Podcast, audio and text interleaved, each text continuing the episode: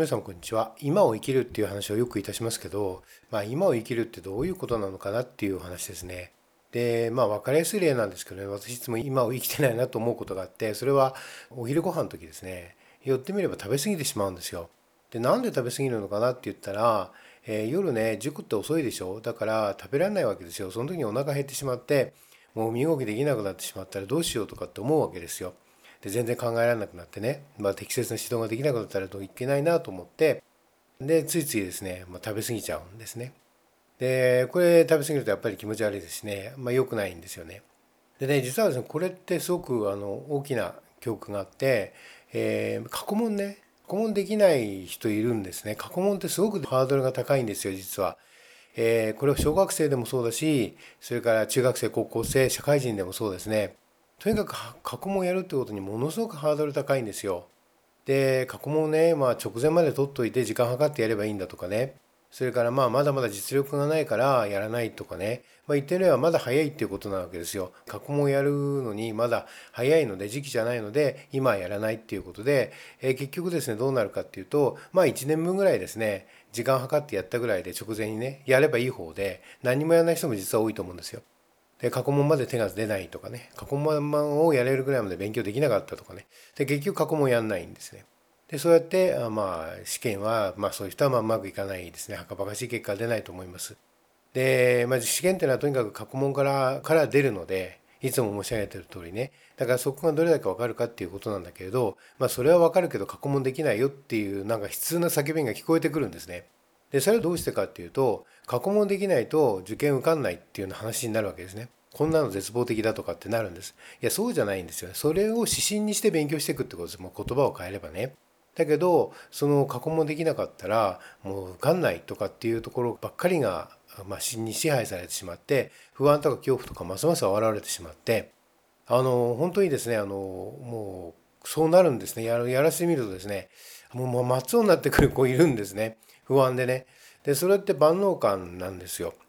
でまあもちろん採点して丁寧に採点して返してでその点数っていうのが、まあ、思ったほど取れてないっていうか、まあ、めちゃめちゃ点数だったりすることはよくあってそうするとですねまあある種大変な不安というか絶望というかに襲われる人もいるんですよね。でなぜかっていうことなんですけど結局これって万能感なんですよね。だから合理的な判断っていうのは早い時期にできるだけ早い時期にね過去問をやっていくっていうのがまあ合理的な判断ですよね。だけどそうじゃなくて恐怖とか不安とかに支配されてしまうつまり万能感ですよね。だってわからないからねそんなことだってナンセンスじゃないですか過去問がえー、例えばですよ、えー、中学1年生の時に極端に話して言えばですよ中学1年生の時に東大の過去問ができないって言って絶望的な気持ちになることはないわけですよ。でもつまりそういうふうに類するようなことをやっているのが要は万能感っていうものですよね。で万能感に支配されてるってことなんですつまり不安とか恐怖とかっていうことに支配されてつまり今から引き離されてることね今の合理的な判断とか今やるってことを何、えー、て言うかなあのここから引き離されるっていうのがつまりま万能感の働きなんですよね。だからさっきの食事の例で言えば、まあ、適度に食べて適切に食べれてあ美味しかったなと思って幸福感とか満腹感とか、まあ、味わえる。ですよ充足感とか味わえるじゃないですか。ただそれを味わっていればいいだけなのにただそれだけで味わっていてあ楽しいなとか幸せだなとかって思っていればいいだけなのになのにですよ。なのにそれを未来のことを考えてそれを台無しにしてしまうっていうことなわけですよ。人生ってそういうこと多いでしょ今はすごく楽しいのにそれでいいのに今幸せなのにそれでいいのに未来のことを考えてしかもその未来のことだって何か根拠があるわけじゃないわけですよ。未来のことなんて所詮わからないんだから。でそれを考えてそして不安になって恐怖になって結局今を台無しにしていくっていうことですね。で台無しにしていくってことは要は今やるべきことに集中できなくなるってことですよね。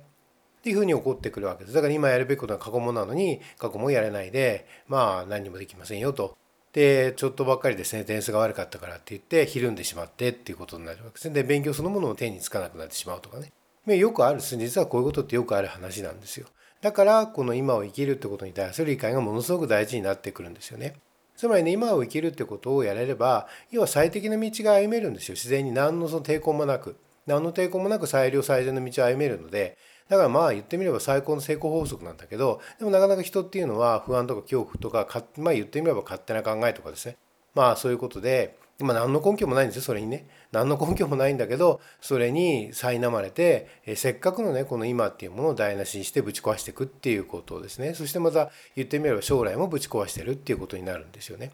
だからいかにだから今にねフォーカスしていくかって気持ちを向けていくかということはもっと言えば今の喜びね今の喜びっていうこと今の生きているこの存在しているってことの、えー、喜びになんで目を向けられないのかなっていうことなんです。それは万能感だっていうことなんです。だから言ってみれば万能感ということに対する理解っていうのを逆にも深める必要があるんですよね。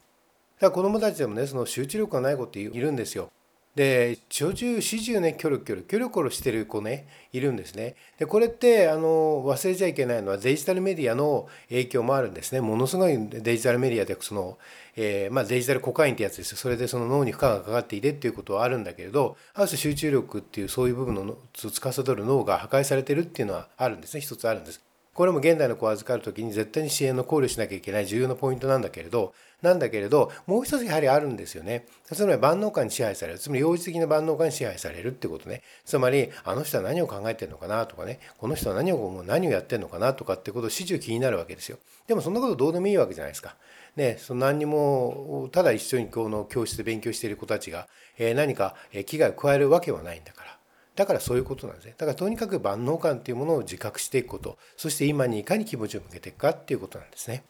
ありがとうございました。